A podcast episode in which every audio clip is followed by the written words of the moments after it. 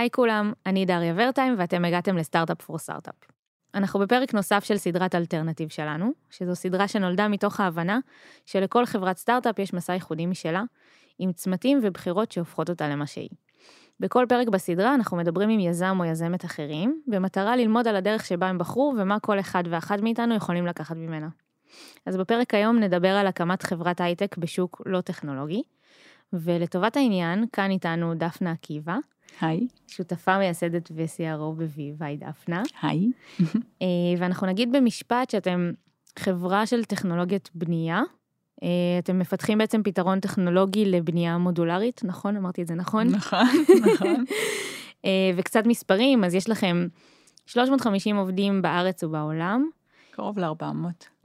וואו, אוקיי. וממש לאחרונה סיימתם סבב גיוס D של 400 מיליון דולר, ובניתם 140 יחידות דיור בארצות הברית, תוך שלושה חודשים, נכון? צדקתי? אמ, פחות או יותר, פחות. אני ארחיב אחר כך בסיפור. אוקיי. אה, מעולה. אז היום אנחנו באמת נדבר על המסע שלכם כחברת מוצר של ממש, אה, שמייצרת מוצר טכנולוגי בשוק שהוא באמת מאוד מאוד לואו-טקי. אה, נדבר על איך נראה תהליך גיוס לחברה בשוק שרוב המשקיעים לא מכירים ולא משקיעים בו.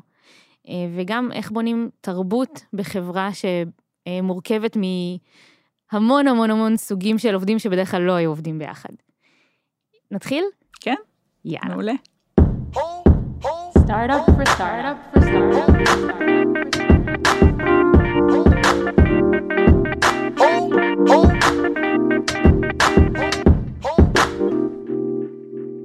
אוקיי, אז דפנה, אני רוצה קודם כל, תסבירי לי בכמה משפטים, מי אתם היום? אוקיי, אז אה, כמו שאמרת, ויבי היא חברה של טכנולוגיות בנייה, שבאה בעצם להסתכל על הבית כמוצר. הבית זה המוצר הכי יקר בחיים שלנו, וגם אני לא יודעת אם הכי חשוב, לרוב האנשים נראה לי הוא הכי חשוב, בין הכי חשובים, שם אנחנו מגדלים את הילדים שלנו, לשם אנחנו חוזרים כל ערב, עייפים מהעבודה, זה המקלט שלנו, זה המקום הבטוח שלנו, ובסופו של דבר, לרוב האנשים, הבית לא מתנהג אליהם כמוצר. קודם כל, אנחנו לא יודעים מה הברנד של המוצר שלנו, במקרה שקנינו בית מקבלן, אני מנסה לדבר במונחים כזה ישראלים, אז, אז אני יודעת שגינדי בנה, נגיד, את, ה, את הבית שלי, אבל זה לא המוצר. הוא מורכב למעשה מהמון מוצרים והמון אה, אה, אה, בעלי מנחה שונים שבאו ביחד לבנות את הבניין, אבל לא בהכרח אה, האינטרסים שלהם היה שהבניין יהיה הכי מוצלח עבורי, או עבור היזם של, ה, של הבניין. אז את מתכוונת, ו... כשחושבים רגע על בית, אז אפשר לחשוב על אה, כן מוצרים טכנולוגיים כמו אה, מוצרי סמארט הום כאלה. כן, וזה בדיוק הפואנטה. סמארט הום, סמארטפון, מוצר טכנולוגי פשוט, הרבה יותר זול, אנחנו מצפים ממנו שיעבוד עבורנו יומם ולילה. הבית, לא, אין לו סמארט קומפוננט בדרך כלל, וגם כשיש לו טכנולוגיה בתוך ה... כמו נסט או כל מיני מוצרים, הם לא מדברים אחד עם השני, הם לא... צריך כל אחד לקנפג בנפרד וכן הלאה. והבית לא הורכב מראש ונחשב מאלף עד תף, וחושב מאלף עד תף על ידי, על, על מנת שיעבוד עבור הצרכן. זהו, אז כשאת אומרת בית חכם, את לא מתכוונת לאלקסה, אלא את מתכוונת ממש לקירות, לאינסטלציה, למכשירי החשמל, נכון, להכל, נכון? הכל מהחומרים שמהם בחרנו לבנות את הבית, הגמרים, אה, ממה אמור להיות עשוי קיר? למה משמש הקיר? אני תולה עליו תמונות, ואחר כך אני מורידה את התמונה, להחזיר אותו למצב הקיים זה כמעט בלתי אפשרי, אבל זה שימוש רגיל אה, לתלות תמונה. אז למה לא בונים קיר, ככה שאני אוכל לתלות תמונה ולהוריד אותה, ובשנייה להחזיר את הקיר למצב הקיים, כי זה השימוש של הקיר. המובן הזה שהצרכנים רגילים, כמו אלקסה, או, או התרמוסטט, שיהיו חכמים, גם זה קיים. אבל אנחנו מביאים את הבית למקום. מקום של מוצר שמסתכל על המאות הבאות. אז זה מי שאתם היום, אני רוצה לקחת אתכם, אה, לקחת אותך הרבה אחורה, 2008 אה, התחלתם, נכון? נכון. מה, מה רציתם לבנות אז? מה היה החזון שלכם אז, כשהסתכלתם ב-2008 על המוצר שנקרא בית? החברה הוקמה ב-2008 על ידי אה, עמי אברהמי ועמית הלר, שני השותפים שלי, שבאו למעשה מאייק-טק ובאו לפרוש לתוך ה-real estate, הייתי אומרת, ולעשות משהו קצת שונה. אה, אני הצטרפתי מעט אחר כך, ובעצם התחלנו כיזמים. אה, בנינו, שיפצנו, ולאחר מכן קנינו, בנינו up, אה, anywhere between אה, אה, בתים, בתי דירות לאוכלוסייה מעוטת יכולת, אה, לבתים פרטיים קטנים, לבתים פרטיים גדולים, לבתים של עשרה מיליון דולר, לבתי דירות שהם אה, אה, גדולים ויותר מפוארים בעיר. זאת אומרת, מההתחלה לא חיפשנו להתמקד באיזשהו פלח של האוכלוסייה ולהתמקצות בו, אנחנו כל הזמן עוסקים רק בבתי מגורים, לא התעסקנו מעולם באיזשהו מבנים תעשייתיים או מלונאות או משהו כזה. ומתוך הניסיון הזה של לנסות להביא יזמות בצורה מוצלחת, אה, התחלנו להיתקל בבעיות של עולם הבנייה. אבל עולם ידעתם- הריל אסטייט בכלל. יד... וניסינו לפתור אותן. ידעתם שאתם רוצים לשלב טכנולוגיה בע- בעולם הזה, בעולם לואו-טקי? כאילו, משם התחלתם? או ש- כשהתחלנו, לא. אנחנו באנו לעשות את הדברים כמו שצריך. כל אחד מאיתנו הגיע מתחום אחר, עמית ועמי באים מעולם טכנולוגי מההתחלה, אני הגעתי מעולם של מנהל ציבורי ומשפט, וכולנו, הסתק... וגם גדלתי בבית של אדריכלים, אז כאילו גדלתי באתרי בנייה, והעיצוב היה Hmm. אה, מאוד מאוד מדובר בבית, ובואי נגיד, אה, אה, אחד הנושאים המרכזיים, אז זה לא היה זר בכלל, ופשוט מכיוון שהגענו ממקומות אחרים, כשאנחנו באנו לאיזושהי חלקת אדמה לבנייה, או איזשהו בית אה, לנהל, לשפץ ולנהל, שאלנו הרבה למה, למה עושים את זה ככה? רגע, אז למה בעצם משתמשים בחומרים האלה? אז למה כל הדירות אה, של אוכלוסיות אה, פחות אה, חזקות בארצות הברית הם עם שטיח? למה שמים שטיח? ואז שאלנו עוד. פעם, רגע, אז למה עוד פעם?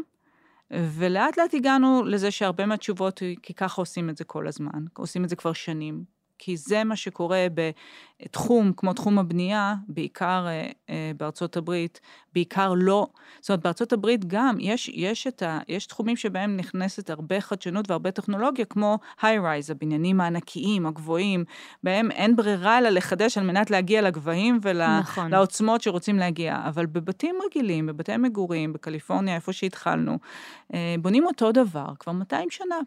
כן הייתה חדשנות, אבל החדשנות התמקדה בלשפר פן אחד של הבנייה.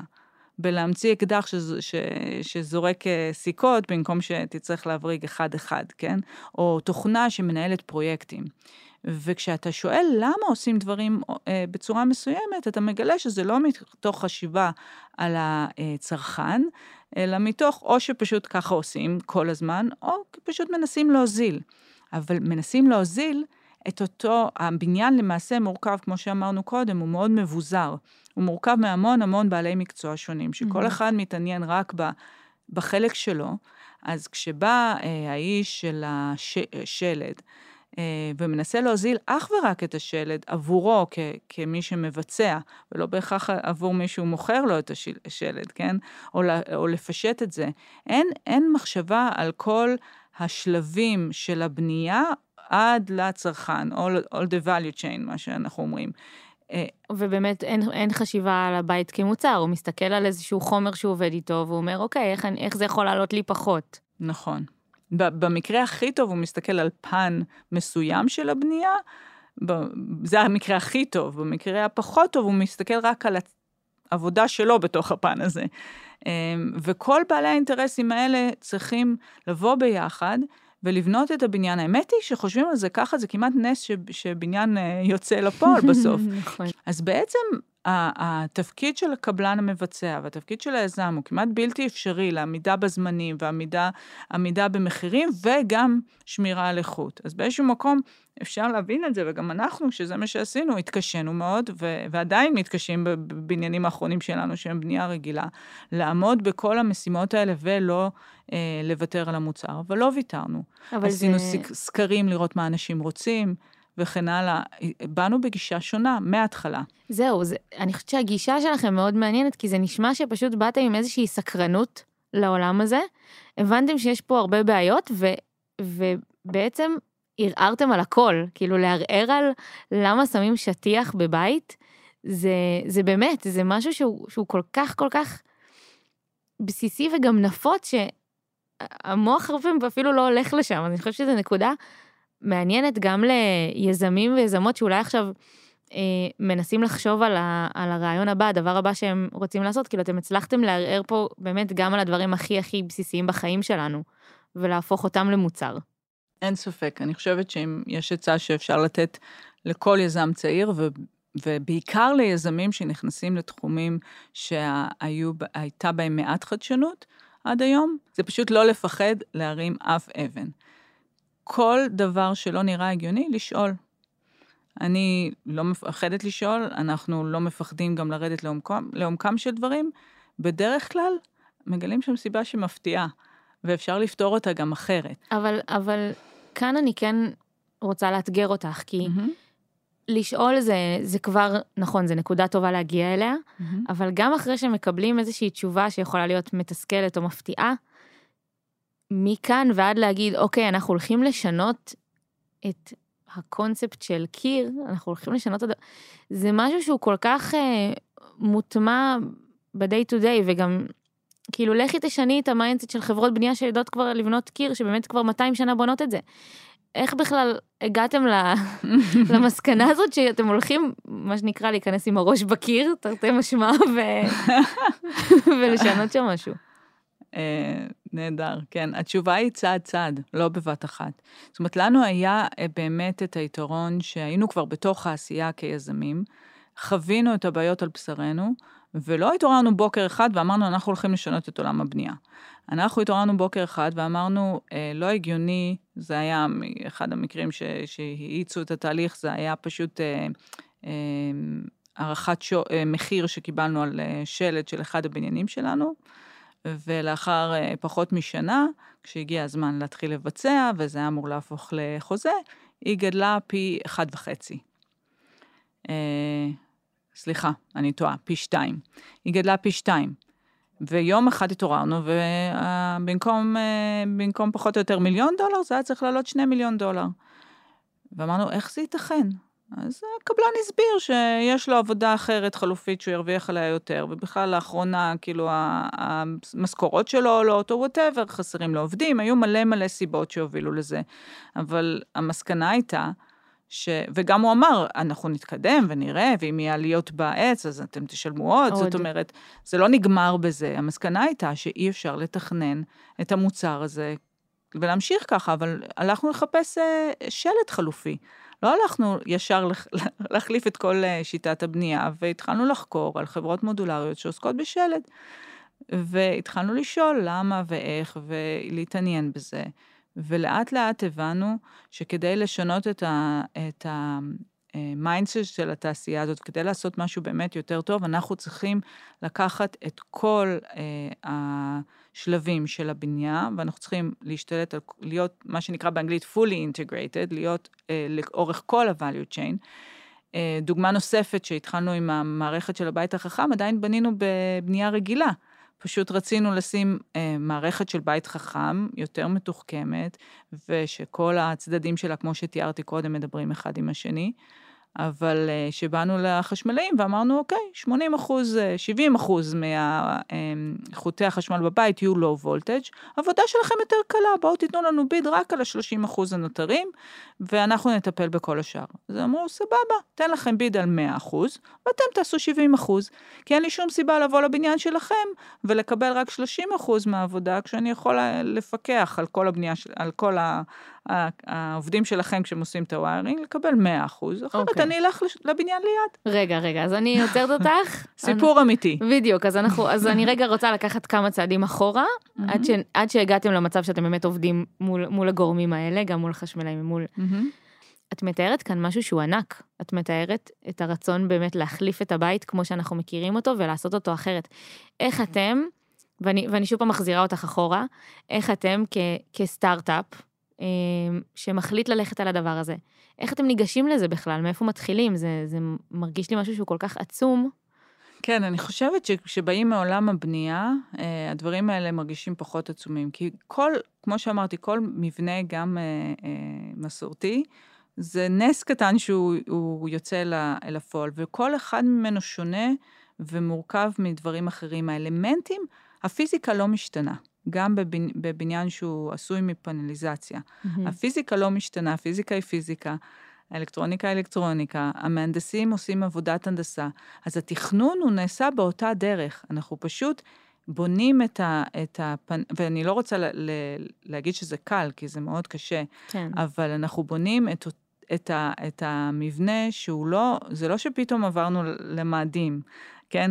עדיין אותה פיזיקה עובדת, עדיין אותו תכנון פשוט מיוצר, וגם כשאת אומרת, אה, זה, זה כולל בתוכו כל כך הרבה. זה לא שאנחנו מייצרים אה, לבדנו את כל המרכיבים שנכנסים לבניין, גם לנו יש ספקי משנה שנותנים לנו את הפרופילים לחלונות, שמביאים לנו את הזכוכית, שמביאים לנו את החומר אה, HPS, High Performance Surface, שממנו עושים את הקירות, את החיפוי של הקירות, כן? אנחנו מרכיבים את זה במפעל. זה דומה, אם, אם הטלפון נראה קצת קטן מדי, זה יותר דומה לתעשיית המכוניות, כן. אוקיי? אמ, ו, והמטרה היא לא רק להעביר אה, כמה שיותר מאלמנטים של הבנייה לתוך מפעל, כדי שזה יהיה, אה, ייעשה בצורה מדויקת ונקייה יותר, אלא גם לשנות את האלמנטים האלה וליצור אלטרנטיבה לבנייה המסורתית. דרך אגב, את אמרת את המילה להחליף, אז uh, זה לא באמת להחליף. משבר הדיור הוא כל כך רחב והוא עולמי. יש לנו את זה בישראל, אנחנו מרגישים את זה בארצות הברית, איפה שחסרים 7 מיליון בתים. אנחנו לא מספיקים לבנות מספיק מהר, כמו שאנחנו צריכים את הבתים, ולכן אנחנו לא נחליף את תעשיית הבנייה המסורתית. תעשיית הבנייה המסורתית פשוט לא מספיקה לגדול מספיק מהר. אז ההנחה היא שעוד 20-30 שנה, 50 אחוז מהבנייה תעשה באמצעות בנייה מודולרית. דרך אגב, זה לא הכל יהיה בשיטה של ויב. יהיו כל מיני שיטות, וגם היום יש לנו חברות שהן כביכול מתחרות, למעשה השוק הוא כל כך ענק, שזה אחד הדברים שנחמדים בשוק שהוא לא עבר חדשנות, נכון. שבאמת האופורטיוניטי, אין ספק שהיא קיימת, השוק, אין ספק שהוא קיים, אה, אתם פותרים המוצר, בעיה אין אחת ספק מתוך שהוא אלף. נדרש, כן. כן. אז גם אם אנחנו ניקח נתח אדיר מהשוק, אדיר, מהשוק בארצות הברית נגיד, זה אחוז, שניים, שבעה אחוז, כמה אחוזים, אין, אין אפשרות, זאת אומרת, כל החברות האלה צריכות להצליח. יש חברות שמתמחות בבתים קטנים ששמים בחצר האחורית, יש אה, חברות שמתמחות בהדפסה של קירות, הן יכולות לעלות רק עד קומה אחת. יש חברות שמתמחות, כמו שאמרנו, ב-off-site construction, בבניית הבתים בשיטה המסורתית, אבל בתוך האנגרים ענקיים. של, אה, שמאפשרים להם להיות הרבה יותר אה, מדויקים. יש כאלה שהן רק מתמחות ב-homeless shelters, ויש כאלה שמתמחות רק ב-high-end homes. אנחנו באים לפתור את הבעיה בצורה מסוימת, אבל יש מקום לכל אלה להצליח ולהמשיך להתחדש. זהו, זו נקודה טובה, כי אנחנו מדברות באמת הרבה על, על, ה- על הקושי ועל כמה יש לעשות בעולם הזה, אבל גם פה בעצם ההזדמנות, זו אולי מהמם. הסיבה למה כן לעשות, נכון. אה, ל- להקים חברת מוצר בשוק שהוא מאוד מאוד לואו-טק, כי באמת ההזדמנויות פה הן עצומות, נכון? נכון. יש, יש עבודה קשה בלשנות את ה-state of mind, ונדרשת חברה מולטי-דיסציפלינרית.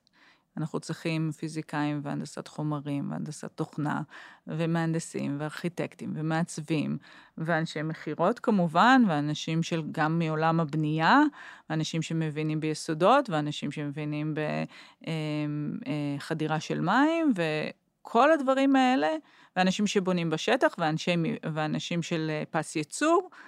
אז, אה, אז בואי וכולם נדבר, צריכים לעבוד ביחד ליצירת הדבר הנפלא הזה. אז בואי נדבר באמת על, קודם כל, אפילו עוד לפני מי מרכיב את החברה, לאיך השוק מגיב. כאילו, אתם מביאים איזושהי אה, פרספקטיבה אחרת, אתם מביאים טכנולוגיה, איך השוק עצמו, שהם, השוק זה קבלנים, זה אדריכלים, זה חשמלאים, איך הם מגיבים לדבר הזה, כשאתם מנסים להביא את המוצר לשם. אז הייתי אומרת, את קצת, רצית שאני אחזור גם בהיסטוריה, אז הייתי אומרת שמאוד הופתענו לאורך הדרך מכמה אנשי המקצוע איבדו את הסקרנות בעולם הזה. היינו באים למישהו ואומרים, תקשיב, יש לנו רעיון חדשני, אנחנו רוצים לעשות ככה וככה וככה, ובוא תצטרף אלינו, אפילו לא כעובד, בוא, בוא תעבוד איתנו על הפרויקטים האלה, אנחנו יכולים להיעזר במומחיות שלך ובידע שלך. והתשובה שהיינו מקבלים הרבה פעמים זה, נשמע נורא נחמד, אבל אין לי שום עניין. וואו. אני מרוצה איפה שאני נמצא. לאנשים יש עבודה בגלל המחסור, שאנשים יש עבודה, לא חשוב מה, יש להם את העבודה. הם עושים אותו דבר, וזה עובד להם כבר תקופה ארוכה, והם איבדו את הסקרנות המקצועית. אז זה, זה סוג אחד של תגובות שקיבלנו. סוג אחר של תגובות שקיבלנו זה פחד. אנשים מפחדים שאנחנו באים להחליף אותם. כן, נכון. כי אם אני לא צריכה יותר את השרברב שבעל המקצוע, בעל הרישיון בשטח, אני בעצם מרכיבה את, ה- את הצנרת במפעל, והוא רק, התפקיד שלו זה לוודא בסוף שזה מחובר ל- לצנרת של העירייה ועובד כמו שצריך, אז אני באה להחליף אותו. חוסר הבנה שיהיה מקום, שיהיה לו עדיין עבודה עד אינסוף, פשוט אחרת. אמ, ואז איך רותמים אותם למרות ההתנגדויות. שנייה אחת, ורק רק לפני כן, וסוג השלישי של אנשים שמתלהבים בטירוף. גם את זה ראינו.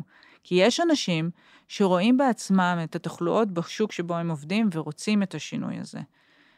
עכשיו, לשאלתך, את הסוג השלישי שמפחד ומתנגד, אני לא באה לא בא לשכנע, כי אז אנחנו נמצא את האלה שמתלהבים ושיבואו לעבוד בפנים. כן. להתחיל אצלנו- דווקא מאלה שכן רתומים לחזון הזה. נכון. ולפעמים גם אלה שאין להם מספיק סקרנות וכן הלאה, באיזשהו שלב, מכל מיני סיבות, אולי יצטרפו יותר מאוחר. אנחנו עוד לא שם, כי אנחנו עדיין חברה מאוד חדשה, אבל לאחר שיהיה הכרה בברנד והבנה שזה לא הולך לשום מקום, ואולי הם ירצו אה, תנאים יותר טובים, או להיות חלק מחברה שהיא הרבה יותר אה, הייטקיסטית, ו...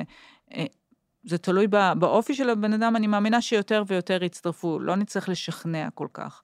אה, אבל כבר היום אנחנו במקום אחר, יש הרבה הרבה אנשים שמבינים את הבעיה הזאת ושרוצים להיות חלק מהפתרון, לא, את בעצם אומרת שיש early adopters בכל, בכל שוק שהוא. בכל שוק. גם אם הוא לא טכנולוגי, זה מאוד הגיוני בסופו של דבר. תמיד יהיו את האנשים שהם יהיו הראשונים להתחבר מאוד לבעיה ולפתרון שאת מציעה, והם יהיו אלה שמאמצים את זה, ודרכם את בעצם גדלה ו- ומתפתחת.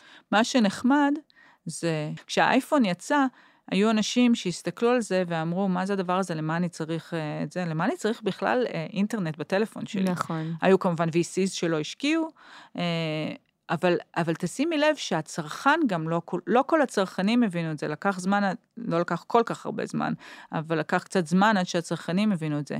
הצרכנים בתחום שלנו כבר רתומים.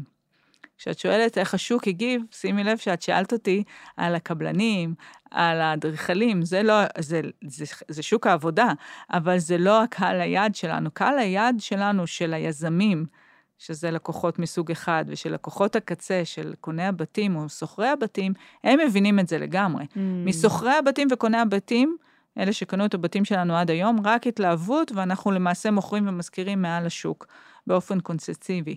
והסיבה היא שהם יודעים שהם רוצים מוצר יותר טוב, ובתכלס כבר מהרגע שהם נכנסים לבניין, לא, קצת מעניין אותם מבחינה שזה מלהיב, שזה נבנה קצת אחרת וכדומה, אבל זה כבר, מה, זה כבר קרה. נכון. הם מקבלים פשוט מוצר שהם, הם, ה, ה, קוראים לזה באנגלית וואו אפקט, כן? הוואו אפקט של זה שהם נכנסים ואומרים, וואו, זה מדהים, אה, הוא, הוא אדיר. ואז דרכם בעצם, אם הם רתומים, אז מן הסתם זה גם כבר יותר קל להביא את כל מי שנמצא ב- ב- באמצע, בדרך לשם. כן, וזה היתרון שוב שלנו, כי אה, אפל היו צריכים גם לרתום את כל החדשנות אליהם, את, ה, את נכון, השוק ממש של לעשות העבודה. חינוך שוק. וגם את הלקוחות. ולנו אין ספק שיש אה, לקוחות, ואין ספק שהם רוצים את המוצר הזה, מה גם שכבר הוכחנו את זה, אבל וגם אני מתארת לעצמי שכאן אה, גם יש יתרון לזה שיש שחקנים טכנולוגיים מאוד גדולים אחרים בשוק הזה. אני כן מסתכלת על, ה, על הסמארט הום במובן היותר בסיסי שאנחנו מכירים, של אה, מספיק העובדה שיש אה, אלקסה בבית ודוד חכם וכל, וכל הדברים האלה, זה עוזר מבחינת חינוך השוק והעובדה שאנשים כבר אולי מצפים שהבית שלהם אה, יתנהל בצורה מסוימת, או... אנשים מתחילים לצפות, הם עדיין לא מקבלים את זה, זה בטוח. ואז זה עוזר לכם להיכנס ב- במקום ללא הזה. ספק. אולי אה, כן תגידי שוב את. הדוגמה על החשמלאי, אה. אז כי זה מקום, זה, זה דוגמה מעולה בעצם לאיך, אה, למקום שלא, שכאילו שדווקא כן יש קושי. כן, אה, היה קושי. היה קושי. שלא... אז אוקיי, אז בעצם זו דוגמה שאתם כבר הגעתם עם איזשהו מוצר, נכון? והייתם צריכים לעבוד עם חשמלאי שהוא אה, לא עובד איתכם, לא חלק מהחברה שלכם, ו- ולהציע לו את המוצר שלכם, נכון? כן, ש, שבבניין שאנחנו היינו יזמים שלו, והבניין נבנה בבנייה רגילה, אה, אנחנו עדיין היינו בתחילת פיתוח המערכת, עבדנו על השלד, וכבר היה לנו את המוצר של ה-Smart Home, של ה-VivoOS, ובאנו לחשמלאי, ואמרנו לחשמלאי, בוא, אנחנו עושים לך את החיים קלים. אנחנו לוקחים ומתקינים 70 אחוז אה, מאיכותי החשמל בבניין, ואתה תתמקד ב-30 הנותרים, בכל מה שדורש מתח גבוה, בחיבור לקווי המתח של העירייה והכל, ובוא תשנה את הביד המקורי שנתת לנו ל-100% מהעבודה ל-30%. בא החשמלאי ואמר, סבבה, אני אשמח לעשות את זה ככה איתכם, נראה מעניין, לא מסקרן אותי בכלל, אבל אני עדיין לוקח את הכסף כאילו עשיתי את המאה אחוז. היינו צריכים למעשה את הקבלן הזה, וכדי לא לעכב את הבנייה, שילמנו לו 100% ועשינו את 70, 70 מהעבודה. וואו, אבל ו- זה לא פתרון שאפשר. ולמחרת, אני פשוט, אה, וצוות, והצוות המשפטי, אה, חקרנו מה צריך בשביל להפוך להיות אה, קבלן חשמל. כמובן שהיו לנו מהנדסי חשמל והכול בחברה, אבל לא היה לנו את הרישיון של קליפורניה שנדרש כדי להיות הקבלן החשמל של הבנייה. כן, של ממש להתקין את החשמל בפועל. בדיוק. ב... וזה מה שהוביל אתכם בעצם להבין שאתם צריכים אה, להעסיק את החשמלאים, זה, זה דוגמה אחת, אבל בעצם את כל, ה, את כל השרשרת הזאת של בעלי להיות המקצוע. להיות למעשה הקבלנים המבצעים, בעלי הרישיונות, שאנחנו יכולים לקחת אחריות על המוצר שלנו. אה, דרך אגב, גם, עוד, גם בשלבים שבהם אה, הוורסיות הקודמות של המערכת, אה, של, ה, של, אביב, של אביב אה, סיסטם של הבנייה, הותקנו, זאת אומרת שבהתחלה זה היה רק השלדה מהמפעל, השלד מהמפעל וכל השאר בשטח. אחר כך השלד והקירות אבל הפתוחים והצנרת בשטח, והיום הכל סגור מגיע מהמפעל. גם בשלבים המוקדמים, להיות קבל, הקבלן המבצע, בעל הרישיון, וזה שלוקח את האחריות על המוצר, היה מאוד חשוב לנו.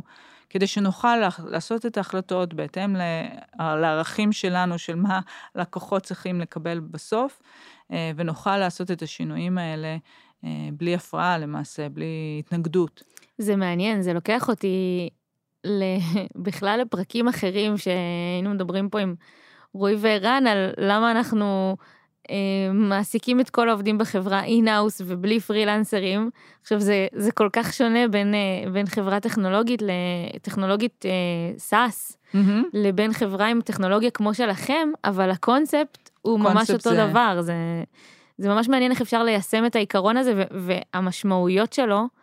בכל חברה, כאילו המשמעות מבחינתכם זה גם, זה לדאוג שהדברים מבוצעים לפי הסטנדרטים שלכם, לפי הערכים שלכם, שאתם מצליחים לתת הכי הרבה ערך בכל שלב בתהליך. נכון. אה, וזה, בסופו של דבר זה אותם עקרונות ש, שגרמו לנו לעשות את ההחלטה הזאת, אבל נכון. היישומים שלהם שונים לגמרי, זה ממש נכון. מעניין. זה ההבדל הרבה פעמים בין אה, העסקת יועצים לבין העסקת עובדים בפנים. אה, וזה כרוך לפעמים רק בהלך הרוח של העובד, ולפעמים זה כרוך פשוט ב... אה, באחריות, שאם את רוצה לקחת את האחריות ואת בשלב היצירה, בחברות מאוד מאוד גדולות שבהן כבר אה, המתכון כתוב, נכון, ואפשר לשכפל אותו, אז אפשר גם לתת זיכיון, למישהו אחר uh, לעשות את ההתקנה, ואנחנו בטח נגיע לזה. כן. וגם, uh, וגם בשיחות שלכם, אתם נמצ- נמצאים בשלב מסוים בחברה, אז כשעושים יזמות, לחברה יש שלבים בהתקדמות שלה, שלכל שלב מתאים uh, סגנון העסקה אחר. נכון. אבל אנחנו לא יכולים להתבסס על יועצים, כי יועצים חייבים לדאוג קודם כל לארגון שבו הם עובדים. ולוודא שהם, האחריות שם מסודרת, ולא לבניין גם, הם כמובן דואגים גם לבניין שהם, אה, שהם אה, עובדים אה, בו, אבל לא, לא בהכרח לחדשנות שבו, למה? למה להם? הרבה יותר קל לקחת משהו שכבר עשו 20 אלף פעמים בעבר. אז אתם כבר חברה של כמעט 400 עובדים, mm-hmm. ויש לכם מצד אחד מהנדסים ו- ואנשי טכנולוגיה של ממש, אתם מפתחים המון מוצרים טכנולוגיים, ולצד זה יש לכם קבלנים ואדריכלים וחשמלאים ואינסטלטורים ואני לא יודעת מה. Mm-hmm. איך מכילים את כל הדבר הזה ב, בארגון אחד, בתרבות אחת? זה בכלל משהו אפשרי? אפשרי ליצור בהחלט. תרבות, אה, תרבות. אפשרי בהחלט וקורה. התשובה הפשוטה והקצרה והאמיתית והכנה זה בעבודה קשה. אה, יש לנו סט של ערכים שאנחנו אה, חוזרים עליהם, מלמדים אותם. למעשה אני, אה, יש לי טייטל בלתי רשמי, שזה ה-Chief Values Officer, אני Hmm. מתוך שלושת היזמים, אני זאתי שאחראית על ה-values, אנחנו גם מאוד מאמינים שזה צריך לבוא מאיתנו. ועל מה שדיברנו קודם, ה-value שמאוד קשור לזה, הערך זה ownership. ש-ownership זה, קשה למצוא במילה, אין מילה אחת בעברית, אני חיפשתי, נכון, כי אני נכון. עושה את ההרצאות האלה גם בעברית וגם באנגלית, אה, אבל זה בעלות ושותפות אה, וגישה לבעיות בראש פתוח וראש גדול, שזה אין באנגלית, דווקא ראש גדול זה נכון. מונח שאין באנגלית. אין big head. כן, כן, בכלל לא אומרים. ניסיתי להסביר את זה לאמריקאים כמה פעמים לא. הבינו, אבל ownership עובד מאוד חזק, זה אומר את כל הדברים האלה ביחד, פתרון בעיות, כן, גישה של פתרון בעיות ולא יצירת בעיות. וזה מאוד מתקשר למה שדיברנו קודם, יועצים לעומת עובדים אה, מבפנים. היועצים, נכון. ה ownership שלהם הוא אחר. זה לא אומרת שהם לא אנשים שמחזיקים את הערך הזה, פשוט הם לא חלק מה-owners. אז כמה שנוכל כחברה, אנחנו נעסיק אנשים שמקבלים אופציות, כולל האנשים שעובדים במפעל ובשטח והכול, כולם מקבלים אופציות, הם חלק מזה, כמה שנוכל, באיזשהו שלב שגדלים כבר לא יכולים, אבל כמה שנוכל נחזיק גם בזה. ואנחנו מדברים על השיתוף פעולה. החללים הם חללים פתוחים, בין אם זה במפעל, ב engineering, mm. או, ב, אה, או במשרדים אה, בארץ או בארצות הברית, החללים חללים, חללים פתוחים, כי את חייבת ליצור את סביבת העבודה שתביא לקולבורציה, לשיתוף פעולה. מעניין, אז זה ממש לקחת את הערך הזה של שיתוף פעולה ולדאוג שהוא מתבטא, ב, גם אם זה בצורה קצת אחרת, אם זה במפעל ואם זה במשרד, כן. אבל עדיין מקדם שיתופיות בין העובדים. נכון, אז בעצם מה שזה דורש ממך, זה לחשוב על כמעט על כל דבר שעושים בחברה, איך אנחנו במחשבה תחילה מבצעים את זה בצורה שתקדם את הערכים שקבענו כערכי החברה. את החדשנות, שזה אחד הערכים, את המשפחה, family, זה גם ערך שלנו, את ה integrity ואת ה ownership, ואת כל הדברים האלה, בין אם זה אני מעצבת משרד, איך אני מעצבת את המשרד, אה, אני יוצרת process חדש של communication, איך אני יוצרת את ה process הזה שהוא ישרת את הערכים האלה. אז תני לי דוגמה באמת, כי, כי מאוד מעניין אותי, למשל, איך, איך תהליך של, של תקשורת, או, או את יכולה לבחור ערך אחר, גם משפחתיות זה מעניין, איך זה בא לידי ביטוי בצד הטכנולוגי, ואיך זה בא לידי ביטוי גם בעובדי הקצה שממש בונים את הבית. אמ, למשל, דיברנו על multi דיסציפלינריות, וזה גם multi תרבותיות, multi-cultural. אה, הנושא הזה בקרב העובדי ה-R&D פה בארץ והפיתוח הוא מאוד מאוד חם, כי הם צריכים לשתף פעולה ביניהם, בין כל מיני דיסציפלינות שונות, ולוודא שה communication עובד אה, חלק, ושמה שהם כתבו באימייל הוא ברור ונהיר, ובעיקר בין ארצות, שזה לא מתקדם, מתקבל בצד האמריקאי בהרמת גבה, כשהם לא התכוונו לזה, אה, ויש לנו שיחות ויש לנו נהלים על איך, איך מתקשרים אחד עם השני, אה, כדי, שזה, כדי שהדבר הזה יצליח. וזה חלק מה-family value. זה עבור האנשים, האנשים פה, אחד הדברים המרכזיים ב-family value, וזה הנחת בסיס שאנחנו מכבדים אחד את השני, וכמובן מתנהגים אחד בשני בכבוד. וזה בא בכל נוהל מאיך קובעים פגישה, ומי מגיע לפגישה ואיך פותחים את הפגישה, כן? ואיך קובעים מי האונר של הפגישה או של הנושא, עד לאיך איך שולחים אימייל. ואת מי מכתבים על האימייל ואת מי לא מכתבים על האימייל וכן הלאה, וזה משהו שאנחנו שולחים מדי פעם אה, ברפרש, אה, ואנחנו מדברים עליו, ואני עושה הרצאות אה, פעם, אה, אה, פעם ברבעון, אני גם טסה לפה, ואני נפגשת עם העובדים, ואנחנו מדברים על זה וכן הלאה. אז נגיד, זה אחד התהליכים שב, שבהם, אה, זה הערכים האלה שמשפחה ו... אה, ו ownership מתבטאים ב, בתוך ה-R&D והפיתוח. ובצד של המפעל, הם לא עובדים עם אימייל. אז ה processes האלה לא יעזרו להם לקדם את הערכים האלה, אבל יש להם process אחר, כל בוקר, מפגש בוקר, שבו גם מדברים על מה הולכים לעשות היום, וכל מחלקה בתוך המפעל על מה היא תתמקד, אבל גם זה הזמן שלך לבדוק מה, מה שלום החבר'ה שלך, לראות שהכל בסדר, להצ... להעיף מבט, ולא רק לשאול how are you doing ו- ו-somebody says okay ולהמשיך בדרכך, אלא באמת להגיד למישהו, אוי, אתה נראה, הכל בסדר, אתה נראה קצת עייף. ואולי לשמוע אם יש איזו בעיה שאתה יכול לעזור בה, Mm-hmm. להציץ שנייה. אז מפגש בוקר זה פרוסס שהוא מכוון, וזאת חלק מהמטרה שלו. יש לו גם מטרות מקצועיות לפרוסס הזה, אבל יש לו גם מטרות של ערך הפמילי. ו- ואני יכולה לתת עוד המון דוגמאות כאלה. כל הדברים האלה דורשים חשיבה והכוונה, אבל יותר מכל זה, זה בעצם דורש שיהיה לך תרבות וערכים בחברה ותמשיכי um, to practice them. כי אחרת אם, אם עושים הפוך, אם הם רק כתובים על הקיר, שזה אפשר לעשות מאוד בקלות, בעיצוב ובבאנרים נחמדים, כן, לגמרי. אבל את לא פועלת בדרך הזה, את לא מפגינה אה, דוגמה אישית, אה, וזה לא בא לך בטבעיות, את לא בוחרת בהכרח, דרך אגב, זה חלק מתהליך הקבלה לעבודה. לא משנה אם למפעל או לשטח, אם זה מישהו שמנקה, שדופק מסמרים, אף אחד לא דופק מסמרים אצלנו, כי זה, יש הרבה אוטומציה, אבל הבנתם את הרעיון, אה, או, או שזה מישהו שעובד בתכנון הבית או בהנדסה, כולם נמדדים בשני דברים בזמן הרעיון. ההתאמה שלהם לתפקיד מבחינה מקצועית, וההתאמה שלהם לערכ, לערכים. אם אחד מהדברים האלה לא קורה, הם לא יעבדו בביב, כי פשוט גם כשיוצאים לעשות אה, חדשנות בעולם כזה אה, מיושן, או לא, שלא נגעו בו בחדשנות, ו, וזה דבר באמת באמת קשה, עדיף שיהיו אנשים לצד, לצידנו, ש... אה, share the passion ו-share the values. לגמרי. ככה אנחנו נצליח. בואי נדבר קצת על, אה, על, על גיוס כסף. אה, כי זה חתיכת אתגר, זה אתגר באופן כללי, ואני חושבת שבשוק שהוא לא קלאסי, שהוא לא תוכנה, אה, לא עם business model של SaaS, משהו כזה, זה אפילו יכול להיות יותר מאתגר. מה, איך זה עבד אצלכם? ממי גייסתם, ואני לא מדברת על שמות ספציפיים, אלא מהמם. איזה סוג בכלל של משקיעים חיפשתם כשניגשתם ל... כשהחלטתם שאתם הולכים על באמת מוצר טכנולוגי בעולם הזה. כן, זה היה תהליך מעניין. אז קודם כל, מכיוון שאנחנו באמת התחלנו כחברה יזמית, ובעצם פתחנו חברות בת אה, תחתנו, היה לנו את הפריבילגיה של הגיוס הראשון היה, אני יכולה להגיד, זה, זה public record, זה היה של חברת קוסלה, שהיא מתמחה מאוד בטכנולוגיה, וטכנולוגיה של בנייה גם, וטכנולוגיה של, אה, שהיא פיזית, לא רק אה, SaaS, כמו שאת אומרת. אה, זה היה גיוס מאוד קטן, seed מאוד ראשוני, ובאמת רק לפן הטכנולוגי. אה, והטכנולוגי פיזי בעולם הזה, אבל כן. ראשוני. ומאותו רגע שהבנו שאנחנו צריכים לקפל את הכל ביחד, וכמו שאמרנו, לשלוט על כל ה-value chain, פה התחיל האתגר. כי פתאום בתוך ה balance sheet שלך, אה, יש אה, real estate, אה, ויש רישיונות.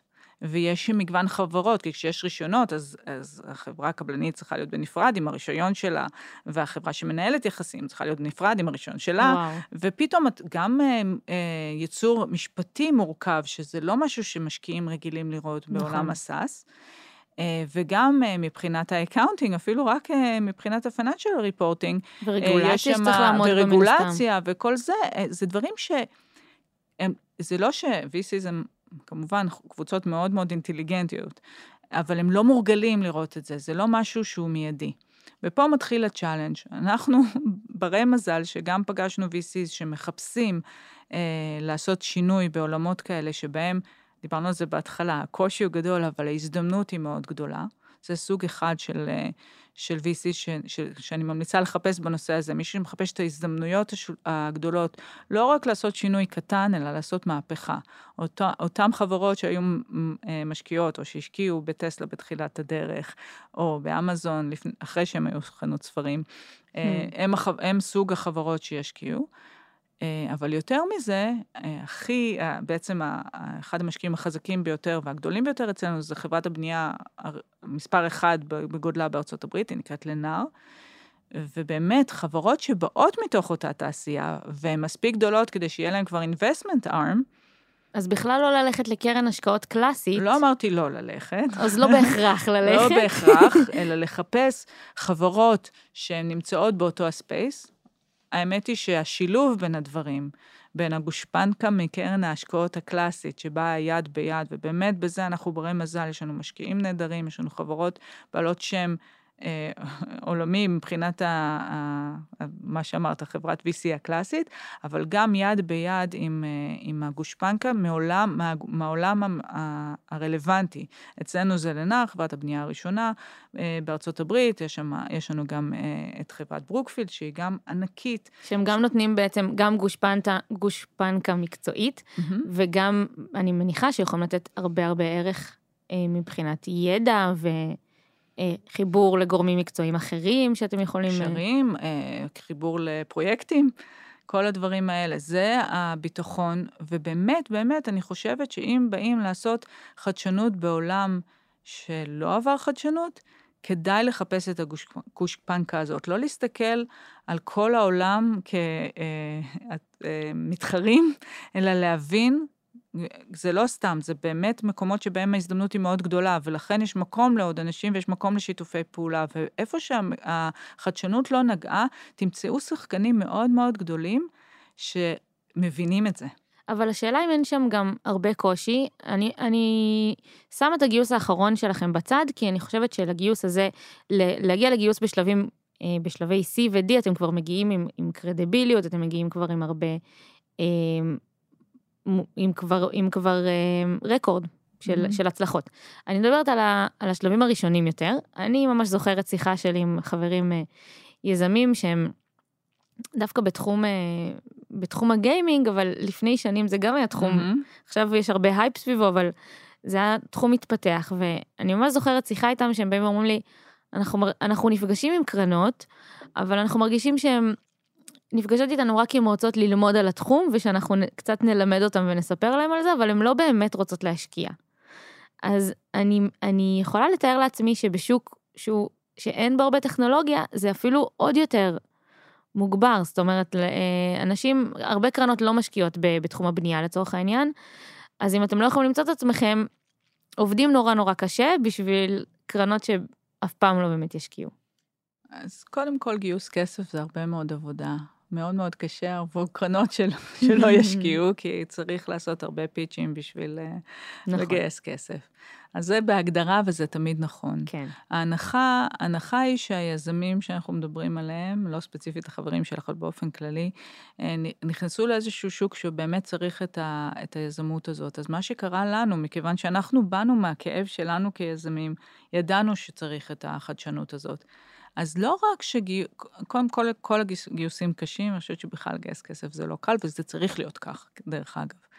אבל אה, לא רק שנהיה לנו כביכול יותר קל בגלל שאנחנו הצלחנו יותר, כי אנחנו עדיין חברה חדשה ויש לנו הרבה מה להוכיח, כן. צריך uh, קצת צניעות בעניין הזה, או הרבה, אלא שהצלחנו יותר בגלל שמה שהצבענו עליו כיזמים מהבעיות שלנו, כבר יותר ויותר יזמים וחברות בנייה הצביעו עליו, ועד שהגענו ל-C ו-D, הבעיה והכתובת היו, היו כתובות על הקיר. כן. ואז כשבאו אלינו ואמרו, אוי ואבוי, יש uh, supply chain uh, crisis בגלל ה-COVID, איך אתם מתמודדים עם זה? אנחנו חשבנו על בעיית ה-supply chain עוד מקודם, לא בגלל שצפינו את ה-COVID ולא הבנו עד כמה זה הולך להיות חמור, אבל פשוט בגלל שזה אחת הבעיות שצריך לפתור. כן. אז אמרנו, אוקיי, אז אנחנו משתמשים בחומרים קצת שונים, ולכן קל לנו יותר להשיג את החומרים האלה. הם לא חומרים מעולם הבנייה, הם חומרים שהרבה יותר קל לייצר, ובאים מתעשיות אחרות, והחוסרים בהם פשוט הרבה יותר קטנים. לא שה-supply chain issues לא מגיעים אליהם בכלל, הם פשוט מגיעים אליהם ב-10% במקום ב-100%, כן? אז כבר אז במין, אה, כל הכוכבים הסתדרו ככה יפה, כן. אה, אבל, אבל זה לא במקרה, כי יזמים, אחת התכונות שצריכות להיות להם זה הכרה באיזושהי בעיה אמיתית, קצת לפני שהיא מגיעה לקרייסס. אה, נכון. ובאופן כללי, אנשים, אנשים, רוב האנשים עושים חדשנות אמיתית רק כשהם נתקלים ממש בקיר. יזמים, התקווה היא שהם נתקלו בקיר, אבל הם כבר קצת ראו אותו לפני כולם. כן. זה הקסם. ואז הם יודעים לזהות את זה לפני ולפרוץ כשה, mm-hmm. כשהבעיה באמת מגיעה. אוקיי, אולי נדבר קצת על, אה, על צמיחה. איך עושים scale ב, בעולם כזה, שגם באמת כל פרויקט, אני מתארת לעצמי, כל פרויקט שלכם זה פרויקט ענק. Mm-hmm. גייסתם בסבב האחרון 400 מיליון דולר. זה, לי זה נשמע המון, mm-hmm. אולי בעולם שלכם זה בכלל אה, מה שצריך בשביל, אה, בשביל להתקדם אפילו לא, לא כזה הרבה קדימה. איך אתם מסתכלים על זה? אה, גם וגם. 400 מיליון דולר זה הרבה כסף, וצריך, אה, ואנחנו בהחלט שמחים שהצלחנו לעשות את זה. אה, וגם בעולם שלנו, שריפת המזומנים היא גבוהה, זה עולם uh, כבד, תרתי משמע. Uh, הצד השני הוא כמובן שפרויקט לא מאוד גדול, של בואי נגיד uh, 100 יחידות, הוא 50 מיליון דולר.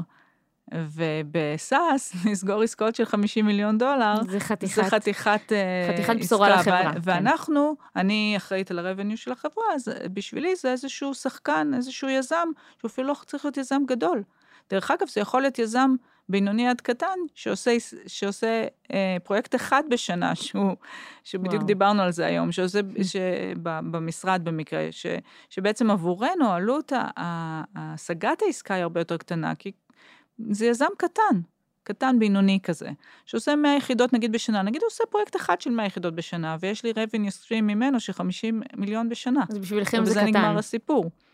לא בשבילנו זה קטן, כן? אלא בש... בעולם, בעולם הזה, הזה, ברור. זה, זה לא עסקה גדולה, עסקה גדולה זה עסקה של אה, אלפי יחידות, שיכולה להיות שני, שני ביליון דולר, כן? זה, זה ההבדל. אה, זאת אומרת, זה קצת דומה למה שדיברנו מההתחלה, כמו הקושי, ככה גם האופורטיוניטי. כמו הצורך לשנע ולהקים מפעלים וכן הלאה, ש... ולהעסיק את כל העובדים in-house, שכל הדבר הזה, זה מה שדורש את ה... בשביל להגיע ל scale, זה מה שדורש את הגיוס המשמעותי, נכון? כי פה את צריכה קצת לשים את הכסף ahead of the curve, את צריכה כן. לבנות את המפעל, לגייס את העובדים, to train them and everything before you start building. אה, מצד אחד. מצד שני, גם ה-opportunities, כל עסקה היא, היא משמעותית, אז מהר מאוד אפשר יהיה להצדיק את כל הדבר הזה. והחוכמה היא ללכת צעד צעד.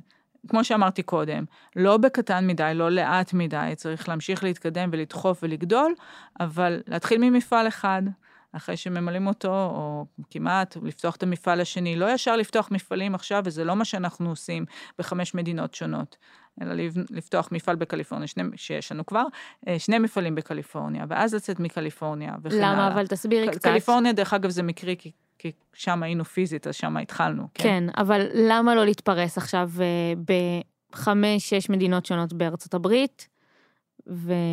וללכת רוחבי ולהגיד, אוקיי, אנחנו הולכים על כמה שיותר פרויקטים בכמה שפחות זמן. מכיוון שבכל זאת מדובר בטכנולוגיה חדשה, וכל דבר שאנחנו עושים כרגע, אנחנו עושים את זה לראשונה. וזה זה בדיוק מה שדיברנו קודם, זה מצחיק איך הכל בעצם מת- זה, זה מתחבר. מתחבר, בגלל שזה זה סוג של עשייה וסוג של אתגר, שצריך את הלך המחשבה הזאת לאורך כל הדרך, אה, לא משנה אם את מגייסת כסף, אם את מגייסת עובדים, אם את בונה מפעלים, אם את לוקחת פרויקטים, את צריכה את אותו סדר, אה, אה, את, כל, את אותו סוג של חשיבה. ובעניין הזה בעצם אה, צריך לכתוב את מה שכתבתי, קראתי לו קודם ספר המתכונים, או המאנואל, כן, הספר אה, של ההסברים, בדיוק, אה, כן. כדי להתחיל לעשות rinse and repeat, rinse and, rinse and repeat. אז uh, צריך להתחיל מפרויקט ש- שהיה לנו את המזל לעשות, מפרויקט בגודל מסוים, ואז פרויקט יותר גדול, ואז שני פרויקטים גדולים, ואז שלושה פרויקטים גדולים, ובאיזשהו שלב זה כבר כתוב, ואז ההכפלה היא הרבה יותר מהירה. דרך אגב, הזכרת קודם חברה שנכשלה בזה, אחד הכישלונות שלה היה שהיא קפצה מהר מאוד כחברה לגדילה מטורפת ברחבי ארה"ב, דרך אגב, גם בהודו וגם אז כן, אז אנחנו רק במקומות ניתן, אחרים. ניתן קונטקסט, ממש לפני שהתחלנו את ההקלטה, אה, הזכרתי לך שבדיוק ראיתי איזושהי כתבה על חברה שעושה משהו מאוד מאוד דומה בקונספט שלכם, ובדיוק דיברו על, על חב... שהחברה הזאת נכשלה. אה, ותהיתי מה, מה יכול לגרום לדבר כזה, ואיך אתם בעצם נמנעים מלהגיע למקומות כאלה, כי באמת בסוף מדובר פה בפרויקטי ענק, בסכומי ענק, אז, אה, אז איך נמנעים מלהגיע לשם? נמנעים בזה שזה שגייסנו הרבה כסף, זה לא אומר מיד ללכת, אה, לא לבזבז אותו ולא ל- ל- לשכור מיליון, המון עובדים ולהקים המון מפעלים, רק לצמיחה לשם צמיחה. צריך לעשות את זה בצורה מוסדרת, כדי שאת תדעי מה, אה, מה את עושה ואיך לעשות, לפני שאת משכפלת את זה. פעם דיברנו עם איזה מישהו, אה, דיבר, יצא לי לדבר עם איזה מישהו, שאחד התפקידים הראשונים שלו, דרך אגב, היום הוא VC, אבל אחד התפקידים הראשונים שלו, היה לפתוח מפעלים באיזשהו, באיזושהי חברת סטארט-אפ, אה, שעסקה, לא משנה, בתחום מה שקשור למזון, אבל לפתוח מפעלים במיקומים שונים. הדבר הראשון שהוא עשה, זה, הוא היה, זה היה, אחרי שהיה להם מפעל אחד, הוא היה אחראי על כל השכפול הזה. שזה בדיוק השאלה שלך כרגע. כן, והדבר המעניין שהוא עשה, זה הדבר הראשון שהוא עשה, זה פת... העתיק את מקום המפעל הראשון למקום אחר. Mm, זאת למה? אומרת, כי הוא אמר, במקום שאני ארוץ עכשיו ואני אפתח עכשיו מפעל במדינה אחרת, או מקום רחוק באותה מדינה, זה לא משנה, זה אותו דבר. כן. ואני צריך לגייס שם עובדים בשוק שאני לא מכיר, ואני צריך לשנע את כל הציוד עד לשם. אני קודם מנסה, ובגלל הביקוש, הוא יכול היה גם להרשות לעצמו את זה, לא כאקזסייז, אלא פשוט להכפיל את, ה, את הייצור באותו אזור שהוא היה בו, היה לו את האפשרות לעשות את זה, אז הוא עשה את זה דבר ראשון. קודם כל, אני אשתמש באותו צוות שיש לי, Mm. לפתוח את אותו דבר, שהם, שנוודא שהם יודעים לשכפל את זה, ואז הוא לקח את אותו צוות ששכפל, והצוות הזה הפך להיות צוות הדרכת השכפולים, אני לא יודעת איך להגיד את זה בעברית, המצאתי לגמרי את הטייטל הזה עכשיו. והצ... ובחמשת המפעלים הראשונים זה היה הצוות הזה שלימד את הצוותים הבאים איך להקים. ואני אמרתי לעצמי, וואי, זה הגיוני. במקום ממש. לקפוץ, וזה counter intuitive, זה לא הגיוני. בשנייה הראשונה שאת חושבת על זה, שאת תפתחי שוב מפעל באותה עיר, נכון. כשאת רוצה להוכיח שאת משכפלת. אבל זה הכי הגיוני שאת מבינה, בוודאי שצריכה להיות לך הזדמנות, כאילו, זה לא... זה צריך... אה, זה- אבל זה- ולנו, בתחום sense. הבנייה, כן, it needs to make sense. מבחינה עסקית. נכון. אבל לא, אני... אבל אני אם יש לך את האפשרות, זה הדבר החכם לעשות. אני, אני עוד פעם מקבילה את זה לעולמות שלנו, כי זה כל פעם נשמע לי מוכר הדבר מהמם. הזה.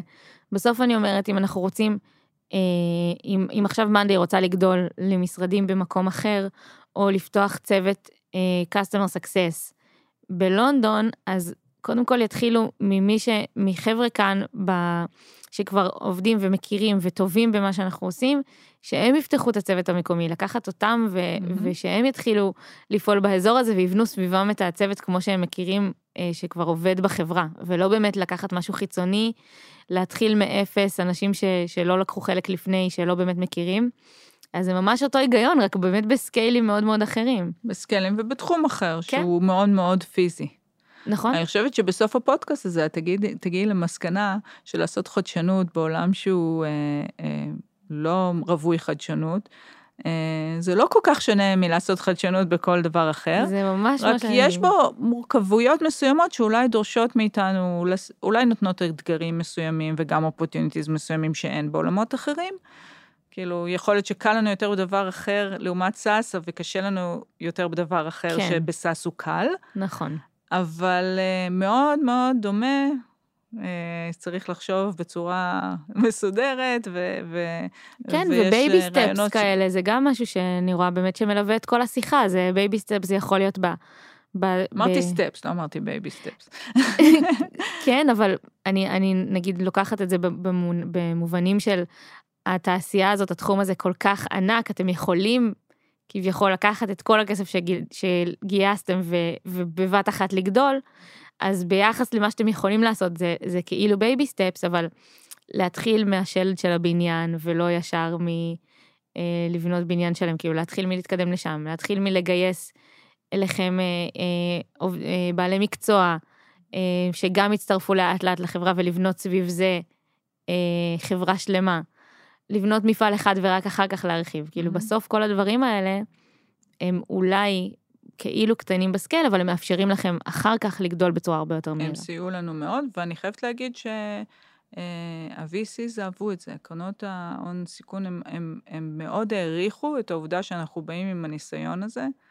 זה גם, אנחנו לא איזה קבוצה של יזמים צעירים שהם מחוסרי ניסיון, אבל יותר מזה, האופן שבו אנחנו אה, מפתחים את החברה, זה ניכר בו. זאת אומרת, אנחנו לא קופצים ישר, ויש לנו את, את ההבנה שבאה מתוך המקצוע.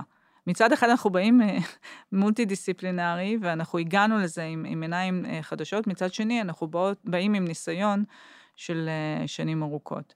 וזה שילוב שהוא מאוד מאוד נדיר בחדשנות, וספציפית בעולם הבנייה. בתעשייה כזאת. כן. אז אה, אנחנו קרובים לסיום, אולי נסיים באיזשהו טיפ שלך לחבר'ה שבאמת מתעסקים בתעשיות שהן לואו-טקיות ו... ושואפים לבנות משהו גדול. לא לפחד. לש... דיברנו קודם על לשאול שאלות, לא לפחד לשאול שאלות, לא לפחד גם לטעות. אלא יותר מזה, מכיוון שבעולם כזה שהוא לא עסק בחדשנות, אנשים יסבירו לכם שאי אפשר, הם כל הזמן יסבירו לכם שאי אפשר. יש בזה, היו פעמים בעבר שלנו שאנחנו באנו באמת להתייעץ עם בעל מקצוע בתחום שעוד לא הכרנו, בתוך הבנייה. וכשמישהו כזה, בר, בר סמכה, אומר לך שאי אפשר, לשנייה נעצרים. ופה צריך את האומץ להגיד, רגע, אני, יודע שהשאלות, אני יודעת שהשאלות שלי טיפשיות, אבל בכל זאת, Hmm. בוא, בוא תסביר לי עוד פעם. עכשיו, יכול להיות שהוא לא טועה שאי אפשר, אבל אי אפשר בדרך שלו.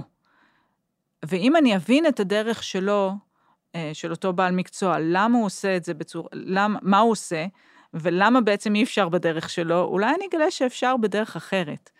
וזה היופי, אה, כי ההזדמנויות האלה, הן נמצאות שם, פשוט קצת צריך לחפור, אפילו לפעמים לא לעלות, להרים את האבן לגמרי, אלא קצת לגרד את פני השטח, וכבר את, את מוצאת זהב. ו, ואני חושבת שאני, אה, כבן אדם בא מעולם המשפט, ואני בן אדם מאוד uh, grounded, אני מאוד operational, אז אני גם הייתי צריכה ללמד את, את, ללמד את עצמי uh, לעשות את זה, to stretch that mus- muscle, Hmm. שלא לחשוש, ולא לקחת לא כתשובה. תמיד לשאול, תמיד לברר, ולהבין לבד, ולערער על, על הרבה. דברים מקובלים. ולערער, ולפעמים זה לא האיש היועץ הראשון, אז זה היועץ השני, אז לקחת עוד יועץ ולהבין ממנו קצת יותר לעומק. כי בסוף, אה, תמיד אומרים, זה לא rocket science, זה מאוד מסובך, וגם rocket science, אבל יש מישהו שלומד ומבין אותו, נכון? בסוף. אני לא הבן אדם הכי טכני בעולם, אני בכל זאת אה, לא למדתי הנדסה, אבל אה, פשוט יש לי את הסקרנות ואת הרצון לשאול ולהבין. מהמם, נראה לי באמת אחלה, אחלה מסר לסיים איתו. אה, אז רגע לפני סיום אני אזכיר שאם יש לכם שאלות לנו או לדפנה, אתם מוזמנים לשאול אותן באתר שלנו או בקהילה בפייסבוק. ואם אתם רוצים לדעת כל פעם שיוצא פרק חדש, אתם מוזמנים לעקוב אחרינו בכל אחת מהאפליקציות. אה, אז תודה דפנה, תודה רבה. היה כיף. היה מאוד כיף. תודה שהאזנתם. startup for startup for startup for startup. For.